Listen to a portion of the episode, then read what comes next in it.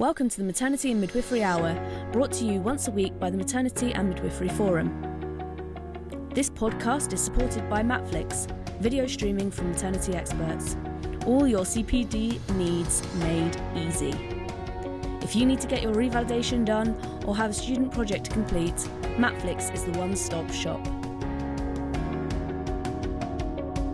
And welcome everybody to 2023. A very happy new year to everybody, and welcome to the Maternity and Midwifery Hour. This is series nine, part, and it's week one, and we're going to have a really interesting session. We always have really interesting session, but I know it's going to be really interesting tonight. Um, my name's Sue Macdonald, and I'm the curator of the Maternity and Midwifery Hour and the Maternity and Midwifery uh, festivals also, and it's my pleasure to be chairing the session this evening. Now, I'm going to just flag up if you ha- if you get a question while you're listening to our two wonderful speakers, jot it down so you can put it into the chat box, and and we can get onto the questions around quarter to eight. Um, and tonight we're joined by Kay King and Amity Reed, and they're both from the White Ribbon Alliance. And as we always do, because we're a bit sneaky, we're going to ask them for a moment of the week just to get them started so you can get used to the sound of their voice. So perhaps I could ask um, Amity for her moment of the week. Hi, Sue. Nice to be here.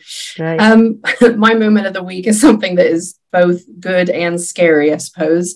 Um, my husband and I signed up to do a, a big house extension on our oh. property that we just moved into over the summer. So the building work will commence soon. Oh my goodness. So yeah. is there going to be a foundation stone laid? Oh yeah, everything. there's things being torn down and built and all sorts going on. So oh, it's going to wow. be a, a fun six months oh wow. Well i think anyone who's watching will be have their sympathies with amity because you know even if you paint one wall in your house the whole house is a, a complete chaos. So having an mm-hmm. extension is mega. So well well done for that and good luck amity for that. Thank you, thank you. for sharing that. And how about our Kay King have you got your moment of the week? Yeah, so we'll go for um, my son's ninth, ninth birthday this week oh. on Tuesday, and the request to cut his pancake into the shape of a Minecraft pancake, which I, I really don't understand Minecraft at all, and um, realized that if I made him a waffle instead, that it was slightly simpler because it works on blocks. So um, okay. yes, cutting a cutting a waffle into the shape of a nine is much easier than a pancake. Should anybody ever need to to do that. I think we we may have to put. We wanted to have some magazine features, so it sure. may be I an mean, idea for people to think. We've got photographs. We've got photographs. Wonderful. Thank you so much. And that's got me thinking about cakes and and the sort of challenges because I notice on things like Facebook and Twitter, people often post the most amazing cakes um, and I'm always very, very. No, those days have gone for me. They they get a pancake. That's it. That's, that's... now, Kay. you could you could have you could have got away with that. We've all been just impressed. We will stay impressed. But thank you for sharing your moments of the week. Now I'm going to just say another big welcome to all our, our audience, um, and just remind you where we all came from and that's not completely where we came from, but the Maternity and Midwifery Hour has been with you since March 2020 since the beginning of the pandemic. And we started it to make sure we could have midwives, student midwives, actually anyone who's interested in maternity care, um, to be able to be connected and have chunks of information at a time when you couldn't go to conferences, you couldn't go to study days, and it was very difficult to keep up to date. And also have something else to think about apart from work, which was extremely stressful.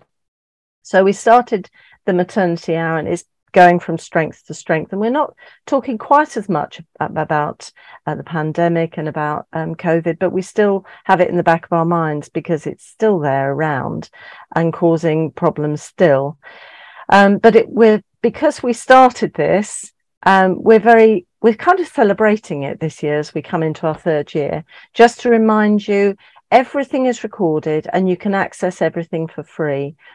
And you just need to go to Matflix and have a look and find out what's there. Now, if it's your first time of coming to maternity midwifery hour, we do have the top 10 um, maternity hours from last year, and that's on the resource sheet that's on the um, live feed at the moment. So do have a look if you haven't, because there are some fantastic sessions. And actually, every week for me is fantastic because every week I learn something new and get my brain kind of going with with what's being spoken about and thinking about different things. So it's really good.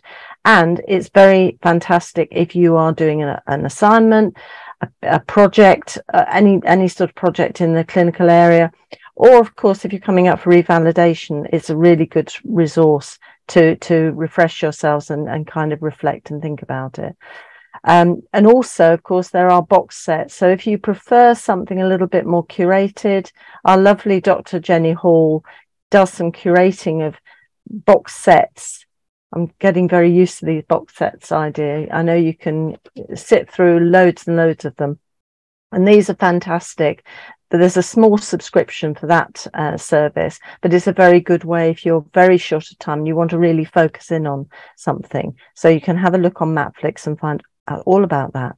But in the meantime, just remember you can share. So tonight you're going to hear some really interesting material and really something for you to think about and share out. And we'd like you to share.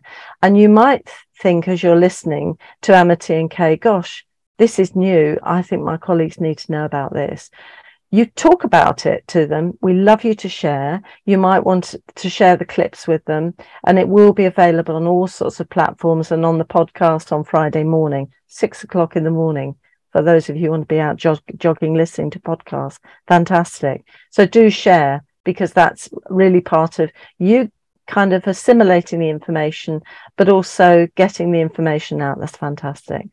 So I'm going to say a big thank you as all I will do for everybody who's been working so hard over the Christmas break and a new year. For those of you who kept it going all through it, we, we seem to always have some people with, uh, there's been some horrible colds around and flu as well. And it's meant that everybody has to work that bit harder. And it's I seem to see that say this every week, but it it's there. That's the way it is. But a big thank you to everyone because I know it's hard at the moment in the NHS. It's hard when there's all this talk about the strikes, and it's hard when the NHS is so pushed. So a big thank you and just keep going because you are fantastic. But what you must do is look after yourselves because You've got to. You've got to look after yourselves. We need you. We need you, every single one of you.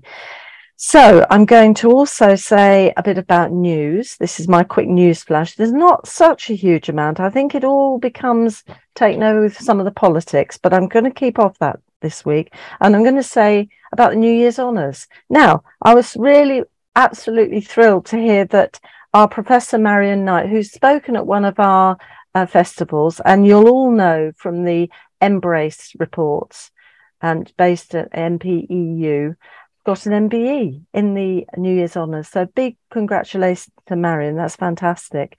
And Julie Goff, who is a long-term mid long time midwife and long term midwife, I think, at Ulster Hospital, who got a BEM for services to midwifery in Northern Ireland. So huge congratulations.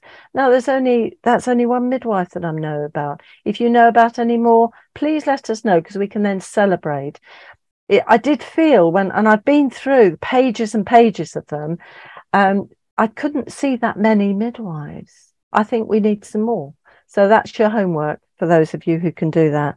Um, we do need more midwives on there because we need to celebrate them even more than we do in our, ourselves. Okay. We've still got the industrial action being talked about and rumbling on. Um, even though we're hoping there's going to be some movement in the actual negotiations, I think it, a little bit one way, maybe. I'm trying not to be too political. Um, and also, I want to celebrate that it was the student experience event today, which went very well in London. And I know a lot of people joined in their uh, watch parties. And I, I, think huge well done to everyone for keep for getting that on the on the go. Um, and of course, that's all recorded, so you can catch up with that as well.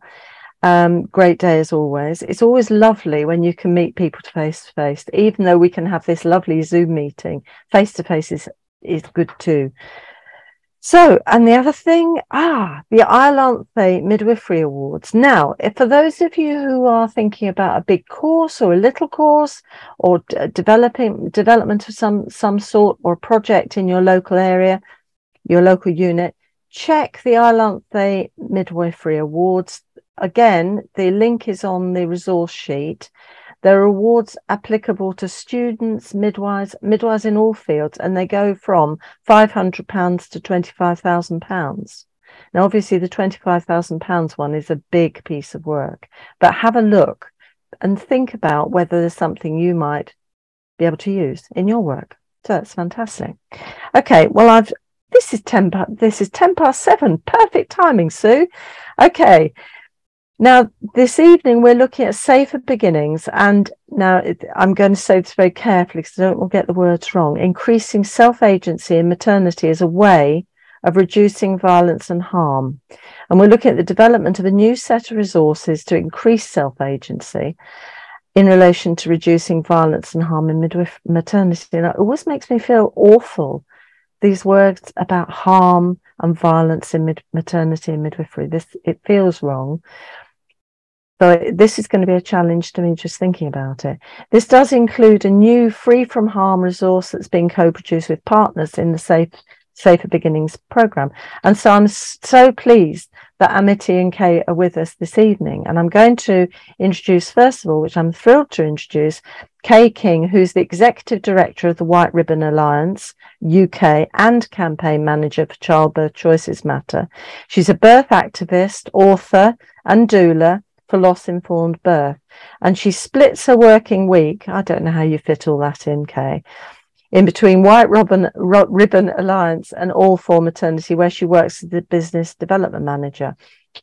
And she's currently involved in the campaigns to bring respectful maternity care into mainstream curriculum on relationships and sex educations, global What Midwives Want campaign to gather the voice and needs of midwives across the world, service user voice campaign to obtain a national picture of incidents of substandard care for minority groups accessing maternity care systems.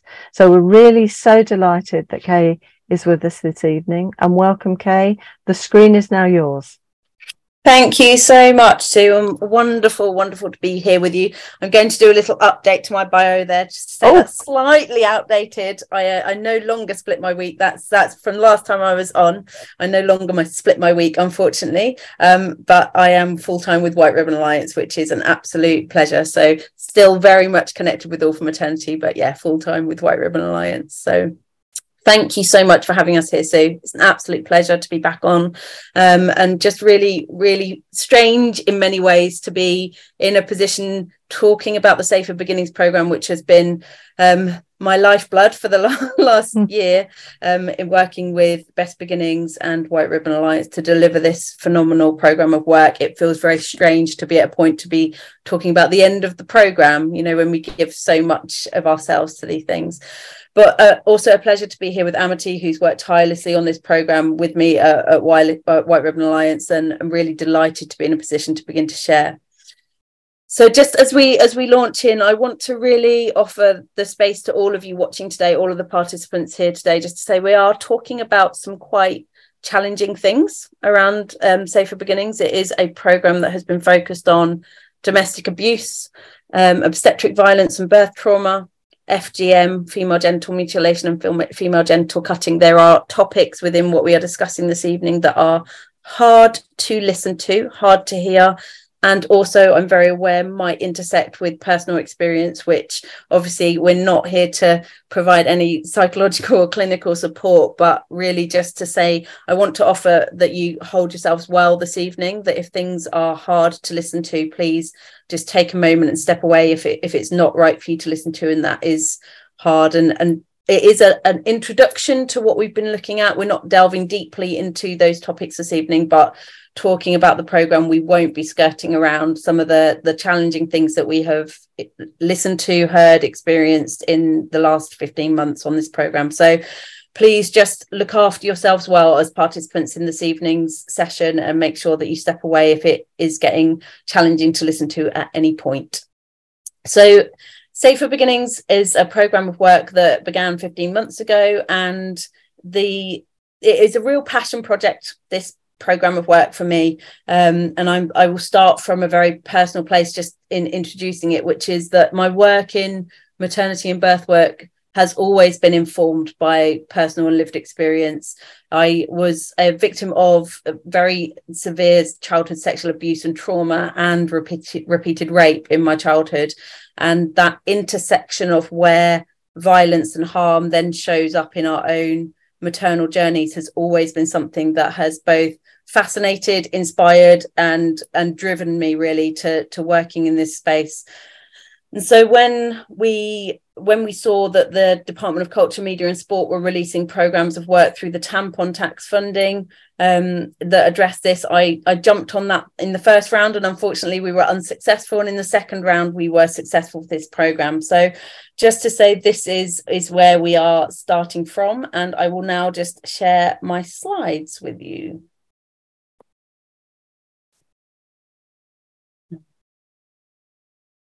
Okay, all good. So the program of work introducing Safer Beginnings, as I've just said, it's it's a self-agency program of work that's inspired very much from a personal place of passion and, and really I, I've always been quite curious as to how my personal labours, births and pregnancies have been spaces for me that I actually found huge amounts of healing and huge amounts of uh, empowerment and restoration from from previous trauma because of my labours of birth. And that has challenged me in many ways into thinking, well, why? Why, when we're looking at this from a place of trauma, would my births and my labors be something that I found empowering and something that had that healing potential for me? What was that within me that led me to use my labors and births as an opportunity to find that healing, as an opportunity to reclaim a lot of the bodily autonomy that was taken from me in my early years? And it got me fascinated on this concept of self agency what does it mean when we actually look at what we need to heal from, to recover from, to come out of, or to avoid situations of violence and harm? There's an urgent call of to action that we all know where this intersection of violence and harm, whether that's domestic abuse, whether that's FGM, whether that's obstetric violence against women and girls, also intersects with maternity care we're at a time in our lives when we're pregnant where we're not just thinking about ourselves, where we're also thinking about that second, that third, potentially fourth, fifth, however, how many children we're carrying. We're thinking about the lives of others as well as ourselves. Um, and it's a time of our lives where we require stability and support. Um, where if we're in a partnership or in a relationship, we're probably looking to the other parent as well to be present. So we're not just thinking about ourselves at this stage of life, we're also thinking about that whole support structure. And society around us is telling us this is this should be a time of celebration. We should be joyous. There should be, you know, positivity. There's new life coming in. And and often therefore that intersection of where violence and harm is present is something that is hugely overlooked um, for, for people entering into their maternity care from a societal perspective. And then it's compounded by where we are at the moment this crisis in maternity the nhs in a really really challenging place and the desperate disparities in outcomes that we're continuing to see for minority ethnic, minority ethnicities within that space. All of this culminated into this project plan for the the safer beginnings program which was funded by the department of culture media and sport through the tampon tax fund and delivered in partnership by best beginnings charity and the white ribbon alliance uk alongside a number of delivery partners who I get to talk about in a moment, which is great. So the aim of the project was for us to work to create new resources, for us to work with 70,000 women by the end of by 2023, 13,000 of whom would be from ethnic minority communities in England, Scotland and Wales. And to do that, we really looked at what resources needed to be created to reach that number of people and hopefully more because they are resources that stay around they are resources that are there in, and embedded into many different places for a long period of time and our focus areas from the beginning of this were self agency in relation to safety from obstetric and domestic abuse or violence, FGM and FGC. This is the, the best part of the program for me and this is the fact that at the very beginning in the very heart we worked in co-production with leading charities and services and campaigns as well as specialists in the maternity uh, sector that made the program really unique. And I will have eternal gratitude to all of the partners that you can see listed there. And there'll be many familiar faces and, and, logos within that list, but we've had the joy of working with a really, really incredible cohort of partners on this program. And also a lot of partners. It has been a very, a very interesting space to bring 18 delivery partners together um, to really go, okay, what do we know from our lived experience, from the communities that we're working with, from the communities of need that we are serving, what do we know on this topic of self agency, and how can we pull all of our voices together to begin to explore what's needed as, as further resources? So, yeah, just a moment to really offer my deep, deep gratitude to every single one of the partners. Everybody's been really generous with their sharings, with their insights. We faced some real challenges that we've had to get through together just on differing opinions on what's needed and, and how to create things. And working with so many different people just administratively has been a real challenge. Everyone has worked tirelessly to kind of come together for for this program of work. So the format for that and working with our partners the format really we we came together as 18 delivery partners in a space on zoom. All of our delivery partner meetings have been virtual. And we began discussing topics. So we would have one person leading a mini conversation um, which led around the following topics. So we spoke about FGM and FGC, we spoke about sexual trauma, about obstetric violence and birth trauma, domestic abuse, stigma faced by men and birth partners, specifically in relation to violence and harm, coercion and consent, safer relationships, safer care, signposting, the art of asking, recognizing violence and abuse and harm experienced by healthcare professionals as well. So, where there's violence and harm present within the system of maternity itself. And within those, we then all generously shared lived experience and resources that we had, ideas that we had for what needed to be spoken to, and reached a point where we then were able to map out a series of resources that we felt were needed to be co produced together. And at the heart of a lot of what I've spoken about this evening, you'll have heard me repeating this word self agency. And it's very light touch. We're on limited time this evening, and there's a lot that I want to share with you. But self agency has been at the center of this. This hasn't been about how do we go out and just run just training courses or what do we need to change within the system. This has been about how, for individual women and girls, can we reach a point where people understand what it means to have self agency? So, we've obviously had to do a lot of work at looking at what does that term actually mean? And self agency really is when when something within us or outside of us doesn't feel right, and it's about having the confidence and the knowledge and the resources to enact change in our own lives. And I was very aware, as I said at the beginning, that that's something that's that I've that I've somehow gained myself. So how is it that I arrive at this place of my labours and birth, having the confidence and the knowledge and the resources to enact change and to have a positive birth and labour outcome? It's about self generating action towards safety, and it requires us to have health and social literacy, two things that are at the heart of what we do at White Ribbon Alliance, ensuring that people have got access to health and social, social literacy, and that our communities are there for us to turn to and support us. It's about having the ability to influence the outcomes of one's own world and experience and to enact change in our own situation, we need to know that there's a better alternative available to us. And that's been really key and at the heart of what we've we've spoken about in a lot of the resources about knowing that there is something and a better alternative. Often in situations, particularly around domestic abuse, it feels like it's hard to envisage or see that there is another way, that there is a different circumstance, a different way ahead of you that you could find that safety within. And just to say that that's also then been um, supported by research which is being undertaken by UCLAN, uh, one of our partners on the program, where Black and Asian research leads are exploring what it means to have self agency in, re- in relation to reducing or preventing violence and harm. And that piece of work actually culminates slightly later than the end of the project. That will be available from June this year, that research piece. So, what have we created? We have created Safer Beginnings content for the Baby Buddy app. Any of you familiar with Best Beginnings will know about the phenomenal Baby Buddy app. Um, and it covers a series of films and articles that are just, I'm immensely proud to have worked on these films alongside all of the partners. Um, and it also has written material alongside those articles to offer guidance and practical tools. A new tool which is called the emotional safety plan for baby's sake. I could talk about this just in a whole midwifery hour itself.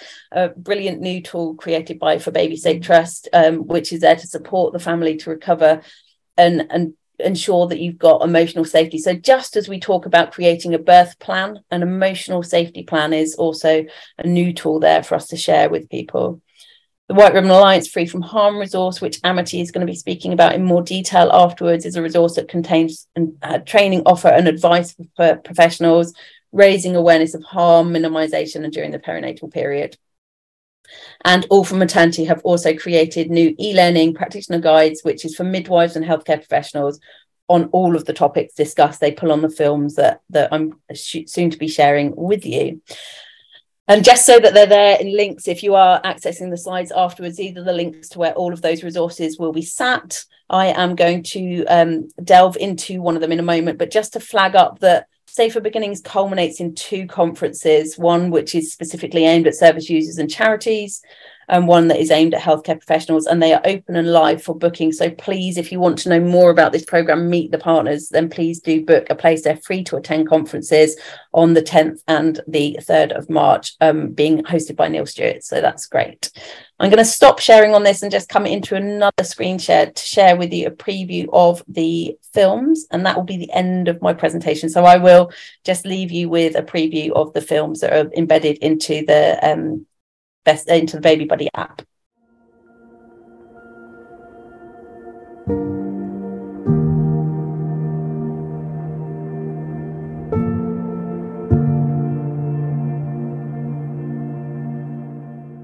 Having a baby can feel like you're on an emotional roller coaster. I wanted more children, but due to the traumatic experience I had with my firstborn, um, I didn't feel like I could go through it again when my youngest child was born, I was really worried that I wouldn't get emotionally attached to my new child. We've created a tool to help you think about and note down what you might need from the people who will support you along this journey. It's called an emotional safety plan. Knowing that everyone was fully aware of my situation as it was gave me lots of reassurance and confidence. It was massively reassuring to me to have support from my husband and my midwife Download the plan, then fill it out with the things you need to help you feel safe, calm, and supported.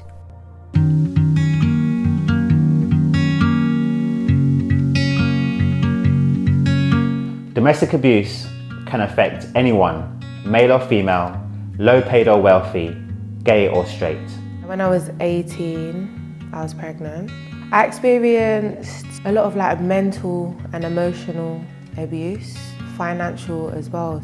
I thought, well, we can't carry on like this. This is my baby we're talking about, and I don't want them to grow up feeling like this and, and actually believing that this is normal behaviour and this is what a loving relationship is. Domestic abuse can take many forms and it can be a single incident or a series of incidents and it can be physical, coercive control, including psychological and emotional abuse, sexual, financial, and also digital abuse. If you find that someone's shouting at you, if you find that you're being called names, if you find that you're being put down, um, all of those things are what we would call red flags. They're things to look out for in the relationship. Pregnancy is a great opportunity to disclose or talk about domestic abuse relationships because often it's the first time you're in contact with a healthcare professional or it's even the first time you've been asked about your relationship anyone talking to me about domestic violence, the one thing that they're worried about is being judged. And the one advice that I would give to anyone is to don't be afraid and there is a way out. It's taken a lot of help and support to make it work, but it has worked. You know, we are co parenting and getting on, and both of our children, they're happy. Definitely reach out for help. Like, there's no shame in speaking and breaking your silence is actually liberating. There are services that are there to help. It can be a little bit of a roller coaster, but it's the beginning of being safer, and that's really important. So, if you recognise you're in an abusive relationship or you recognise that you're using abusive behaviours, then it's time to seek help and support. You know, when I look at my son and I hear him la- laughing and seeing him smile, as long as I can stay true to that, then I have everything I need.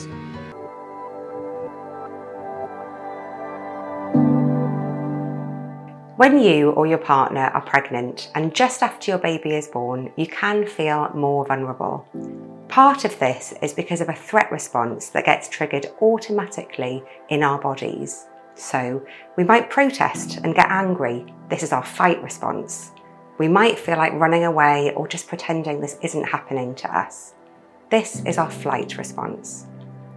When fight or flight are not available to us, for example during labour and birth, we might freeze. We might go elsewhere in our minds and just wait for it all to be over. If we can recognise our stress responses, we can use simple techniques to try to manage them. I'm going to share with you a breathing exercise that you can use at any time. Breathing is the quickest way to tell our body that we are safe. If we take a long, slow breath in through the nose and just focus on a longer out breath out through the mouth, that sends our body into a state of rest and digest, and it tells our body that we've got nothing to worry about.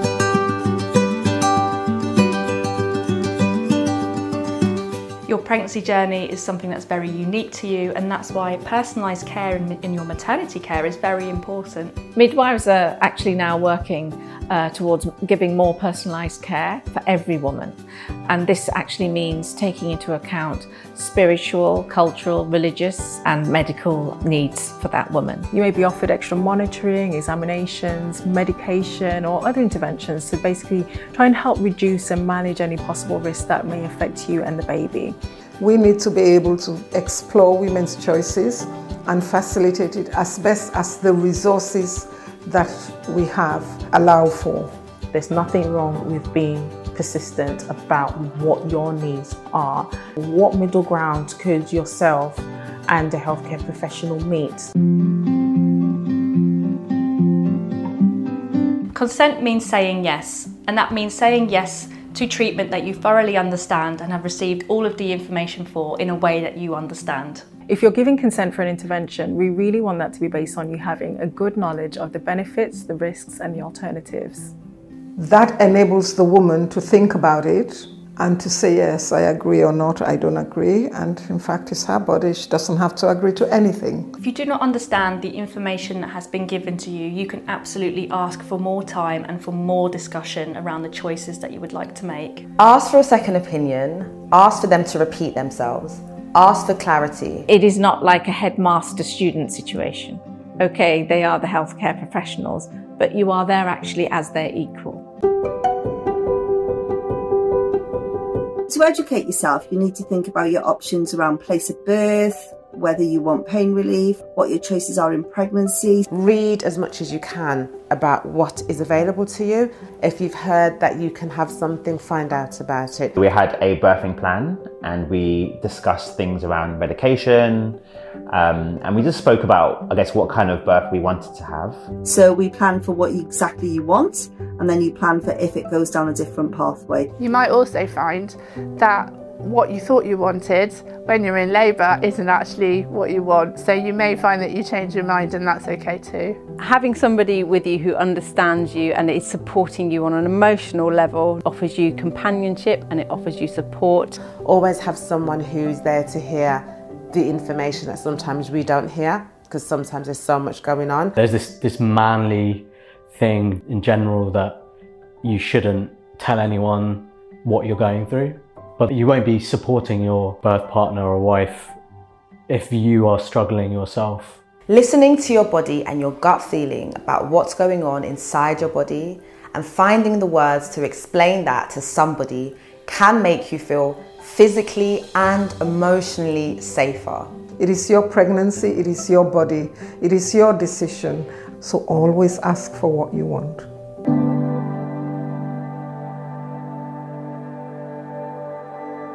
During pregnancy and birth, you'll be offered choices and asked to make decisions. It's important you understand the options and are able to weigh up the pros and cons so you can decide which one is right for you. And if you want to consent to a medical intervention that is offered. Here's a useful tool to help you make decisions. Use your brain.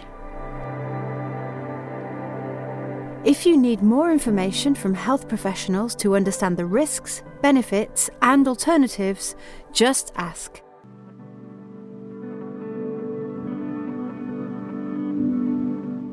When I started my pregnancy journeys, I knew that because of previous sexual trauma, it was going to be so important to me to have both choice and also to feel informed and to be heard. I chose to tell my healthcare providers that I had experienced previous sexual abuse. I would consider disclosing to them your history because it can be a really important piece of information for us as professionals to know because it might help us understand what's happening or preempt what might be happening for you in the future. Knowing when to say to someone, oh, actually, this is triggering me, is what self agency is. When you have the power to say something about this, either inside of me or outside of me, does not feel right that has to come from yourself, even if your healthcare professional has it very clearly written on your notes previous sexual trauma. When you have a positive experience of birth, it's going to help regain that bodily control that you lost.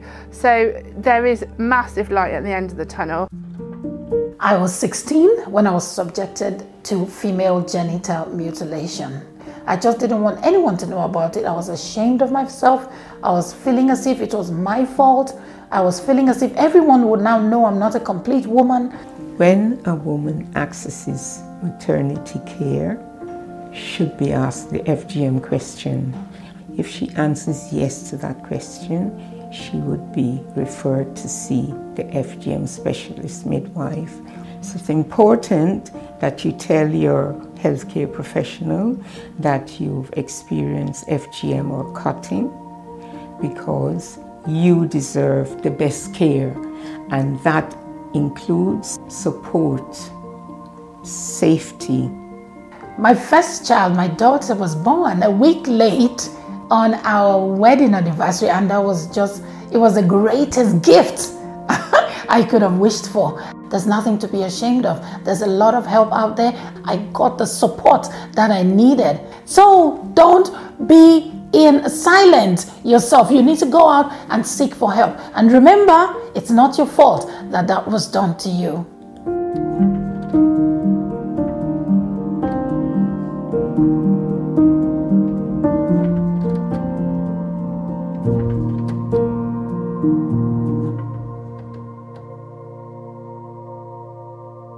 So thank you. Yeah, that's the introduction reel of 15 new films. So you've just seen snippets of 15 films that are now embedded into the Baby Buddy app and form part of the Safer Beginnings program. And I'm going to have to stop there because I've gone way over my time probably, and I need to give a lot of time to Amity as well. So thank you, Sue. No, it's fabulous. Thank, thank you so much, Kay. I think that that looks that's a fantastic way of getting a flavour of all the different films. So thank you very much for showing that at the end um, and it, I've I've already got a few questions buzzing around, but we'll move on to Amity now because um, we want to squeeze everything in that we can. So I'm re- I'm going to just say that uh, both CVs are online. I'm just going to do a, a, a short, slightly shorter one for Amity, um, Amity Reed, who is respectful maternity care lead for Maternal and Reproductive Rights Organisation at the White Ribbon Alliance. She's ha- started her life as a journalist, then became a writer. Then, uh, after she had her children, she became writing about the her life altering experience. Then she became a doula. Then she became a midwife. And she, though she left clinical practice in 2020, she's obviously doing this work, which is really in, important. So, welcome, Amity. The screen's yours now. Thank you, Sue. That was a good introduction. Thanks. so, what I wanted to talk about is, as Kay mentioned, um, I put together with uh, the help of many of our delivery partners a, a resource called Free from Harm. Um, I'll just tell you a little bit about why it came about. Um, because one of the things we wanted to achieve with the program of work for Safer Beginnings was to also reach out to healthcare professionals so clearly, all of the resources that went into the Baby Buddy app are aimed at mainly at service users. Um, but we wanted to have something that was aimed specifically at healthcare professionals and mainly midwives, though it is for any maternity care worker. So the Safer Beginnings um, program, um, we decided to make this resource. So it's going to be available online digitally, and it's going to be printed and sent out to most of the NHS trusts in England, Scotland, and Wales. Um, so you'll be looking out for that. Um, but this is just a little uh, flavor of what the, the front of it looks like um, in the back cover. So we've listed all of our delivery partners there. Um, and as you can see, it's just a resource for maternity care workers on respectful care for all. So, what does that mean exactly? Um, we wanted to, at least this was my my vision for it, is to not just create another resource that is about telling midwives and doctors and other healthcare professionals about you know the harm that's being done to people under our care and um, telling people you know we need to address this certainly but not taking into account the conditions that midwives and other maternity care workers are working under and how that impacts the harm that is sometimes done to the people that we're looking after.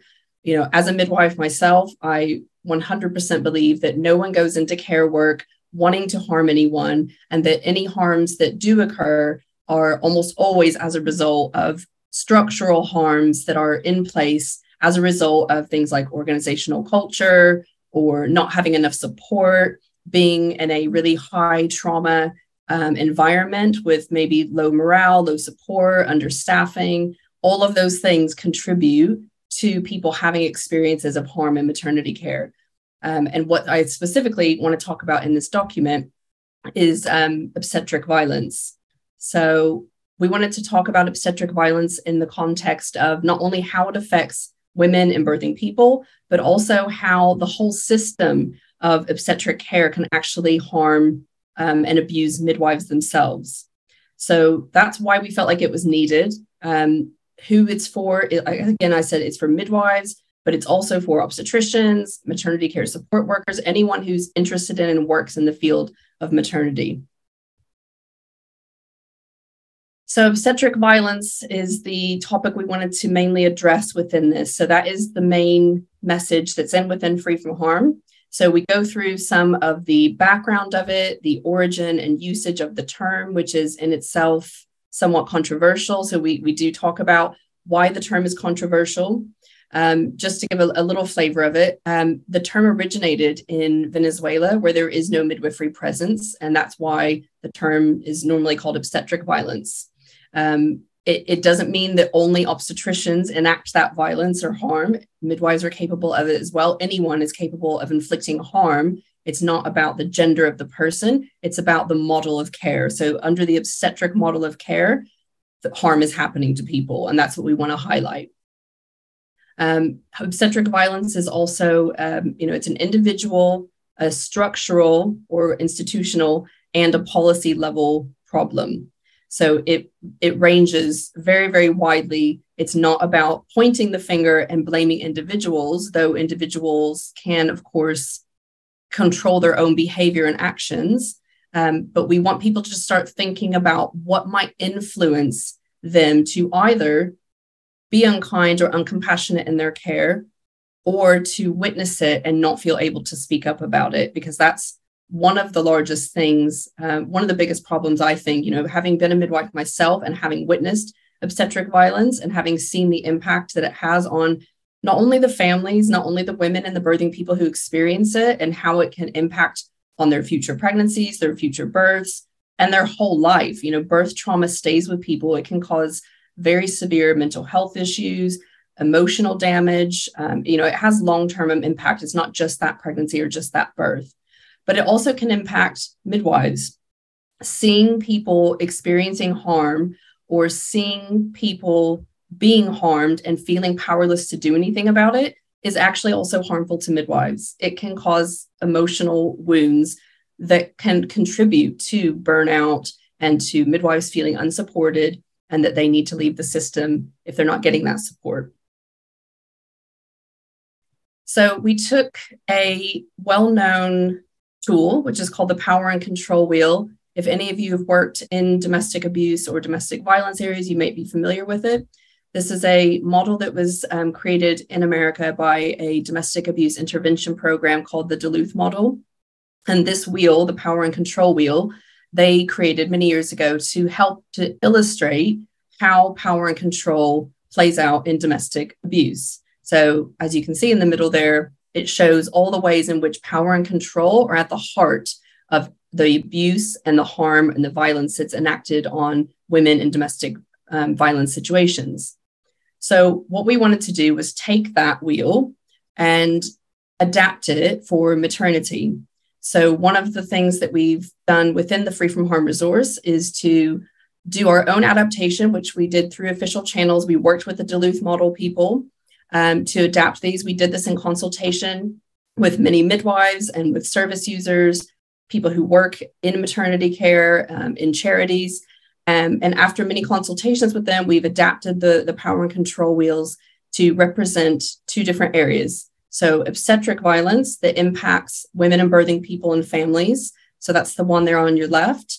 So, I know you can't read it, the writing's quite small, but um, it, it talks about how it breaks down into sections and so that we can very clearly see how obstetric violence plays out. So it can be physical abuse, things like forcing you to birth on your back, you know, restraining someone, deliberately causing pain. Um, it can be um, sexual harm as well if it's involving intimate areas. So um, anything performed without consent, especially if it's um, you know like a uh, a vaginal examination that's been done without proper consent can actually be really sexually traumatizing to people, regardless of their history, if they have a history of sexual abuse or not. Uh, emotional, institutional, coercive, you know, it's the whole the whole package. Any ways that someone can be harmed within the obstetric model of care is sort of represented in that in that wheel. Um, and what I was really keen to do as well is within this resource is to not again point a finger and say this is you know people are being awful. This this harm is happening.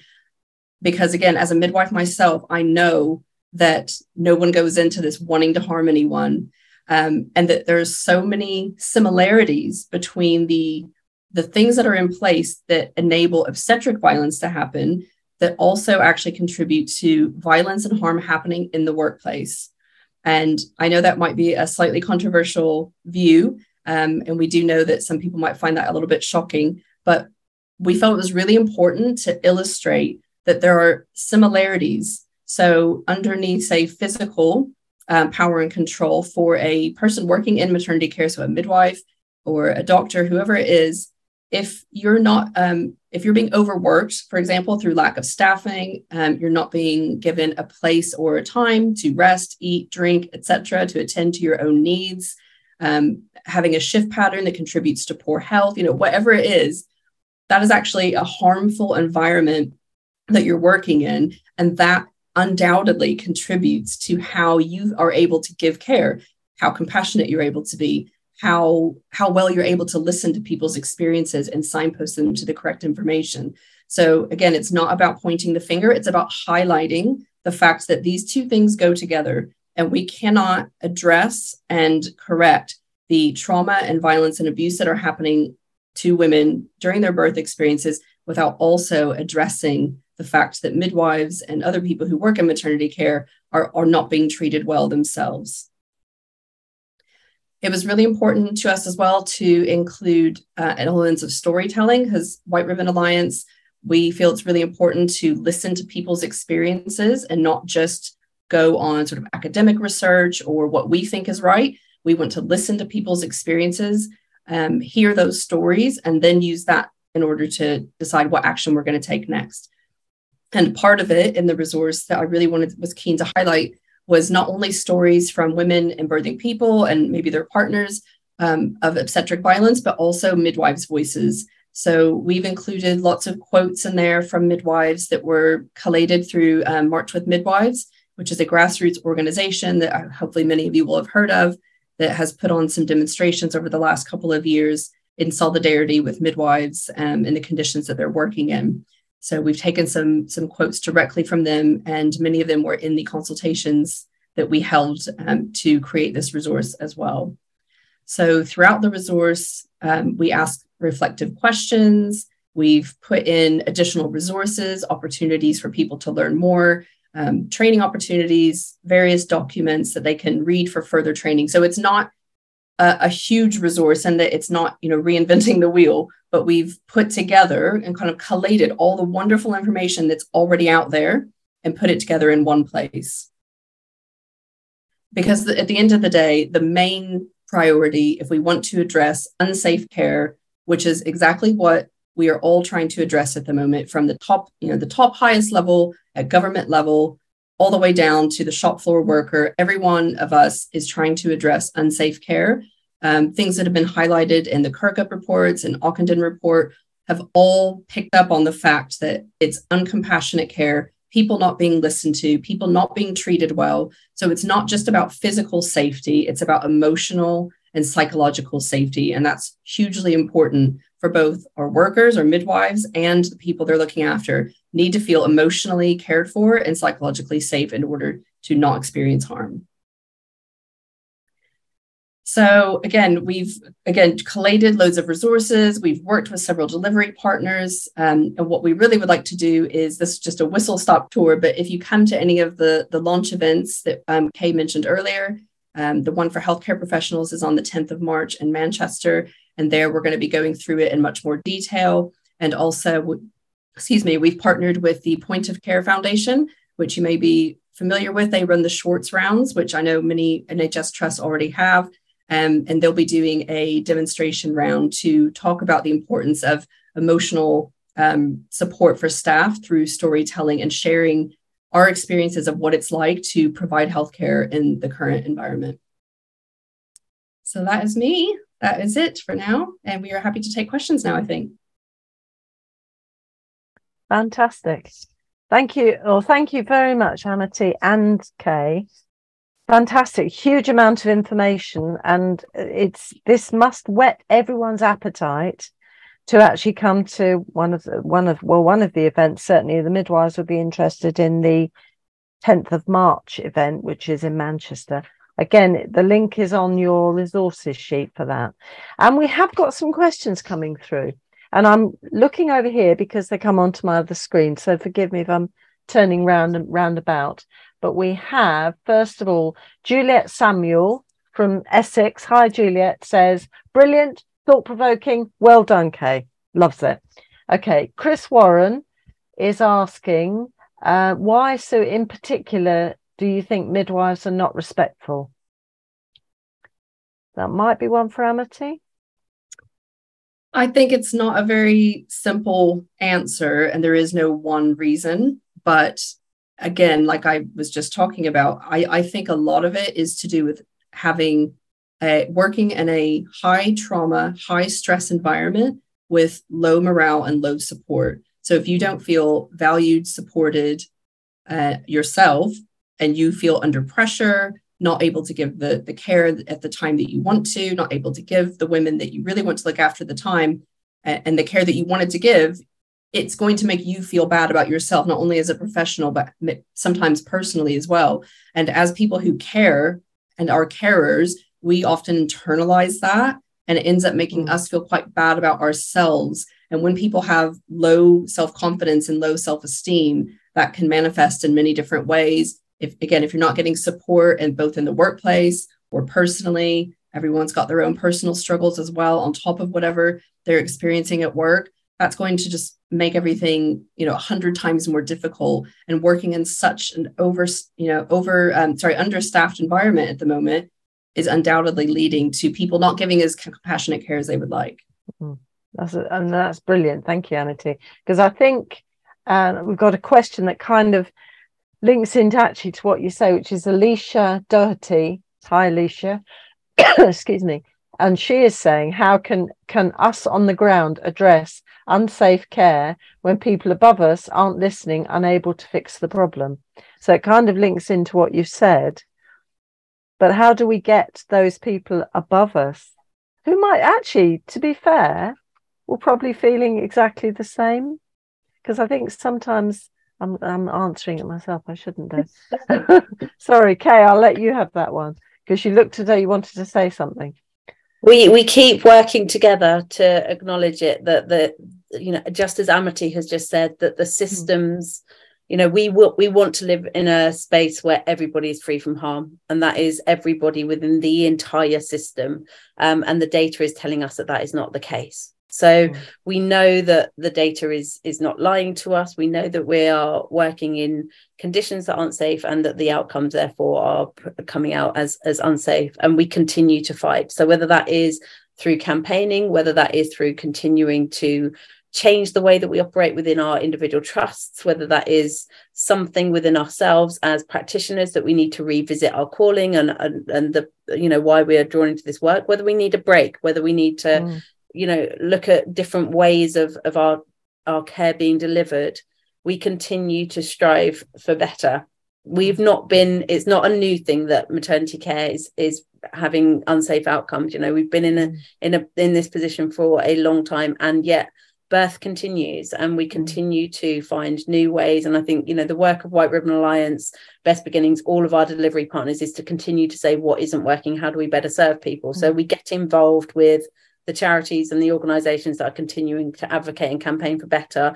And as midwives we have huge amounts of self-care and we ensure that we wherever we can and I know that that is a really hard thing at this moment. It really is. And you know so you began this this episode by saying mm. you know extended kind of gratitude to everyone for continuing to work in difficult mm. situation. And i think we we just carry that ethos with us. And we mm. um you know i hate that thing of you know the rod of resilience and just being resilient. I don't like mm. that word at all. I want i want for midwives to have way better conditions. So hence our hence our commitment to continuing to march with midwives to continue to support all of the campaigns that are out there.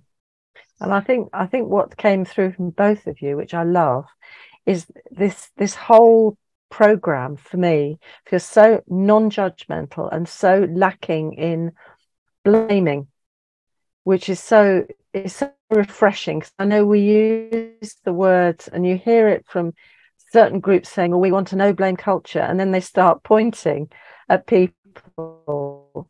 Whereas this it feels much more supportive all the way yeah. through so if there was if, if, there was a singular person to blame, we would have found them by now. We've all been looking for a long time. This isn't about blame, is it? This is about how do we continue to strive to do fabulous. better together always. Now I'm going to say I've got a comment from Jules. Hi Jules, who says, I am absolutely mind blown. From the bottom of my heart, thank you for those these resources, maternity safety specialist midwife. So thank you for that, Jules. And Leslie Page, hello, Leslie, says, thank you both. Loves it. Okay. And then we have uh, da, da, da, Juliet Samuel again from Essex. Could obstetric violence include the language used or the doing to rather than working with? That might be amity. Yes. I think be either one. the short answer. obstetric violence is often thought of as only physical violence or things that mm. are really, really obviously violent.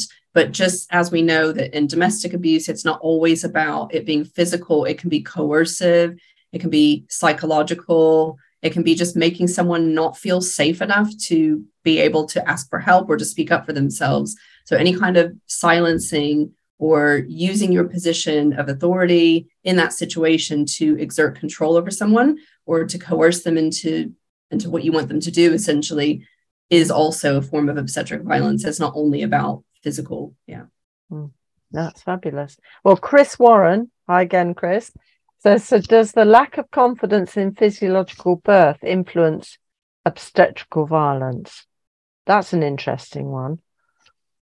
I'm not sure who'd like to address that. Kay looks thoughtful. I mean, uh, we we're we're certainly not going to cover that topic in a minute and a half, are we? I, I think we all know that we live in a world which is divided be- between physiological birth and medicalized birth and mm. my my feeling is that we've lost we've lost sight of the magic of the synergy between them both um, and mm. this war that we're waging between us about is it such a physiological birth or is it obstetric birth that's causing this. Again it's bringing us back to a place of blame which from my personal work perspective i would say is not serving us for making progress.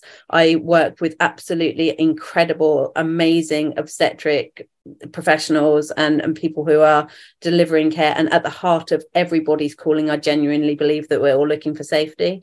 I don't think that we are anybody's in this work to cause harm or violence. And i think that uh, I don't think that the conversation is serving us in in many ways, and that's not to shut that down. I, I appreciate the question being asked. Mm. I think that um, the focus and the attention that we are putting on the debate in this space is not serving for us to work together in synergy between physiological birth and medicalized birth where that is needed, and that actually we need to be looking at individualized care, personalized care always, and what is needed for yes. that woman and what is needed for that birthing person. And what a perfect way to bring it to, to a close, because I, always say this hour goes so quickly. The only um, question I had one question from Ursula, who wanted to know how to access the emotional safety toolkit. So again, on the resources that I've sent through to you, as soon as you click on the either White Ribbon Alliance or Best Beginnings links to Safer Beginnings, the emotional safety plan is there. You can download all of the templates and you can link through to the For Baby's Sake Trust, who have got that hosted within their own website space as well. So all on your resources list. Perfect. And also shareable and so accessible. Absolutely. Fantastic. Well, I want to say a huge thank you to Amity and Kay for joining us and giving us a flavour. And it, it really is the flavour of the whole program because it's it, you can hear that it's massive and it's something that hopefully will influence and support us all in the work we're doing to help women, babies, and families with their their experiences.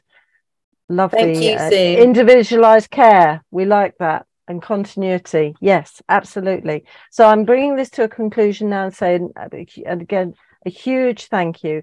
And thank you also for Deb to doing the questions that are coming through to me and Amy, who's making sure everything's smooth and everything will come out to all the different platforms, including that podcast, six o'clock in the morning on Friday.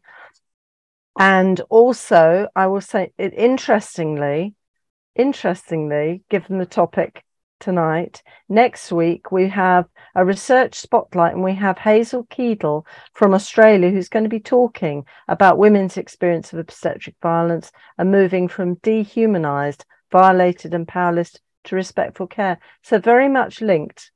And this is a, you know, this there's a reason for that.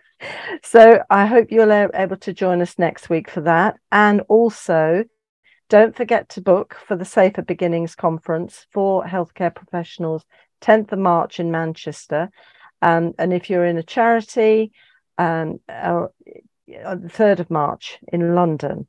And then remember the London Maternity Midwifery Festival, 7th of February. Oh, and I think that'll is enough to give you as homework. but do go and have actually have a look at the baby, the whole package of information with Baby Buddy and some of the information and links that have been provided on the resources sheet and enjoy and, and find it useful because there's a huge amount there for you. And in the meantime, thank you for joining us and thank you to our lo- lovely participants for joining us and asking such good questions. We'll see you next week. And in the meantime, stay safe, stay, stay well, and we'll see you next week. Thank you for joining us for the Maternity and Midwifery Hour. This podcast has been made possible by the team at Maternity and Midwifery Forum and our CPD partners, Matflix. You can sign up at matflix.co.uk.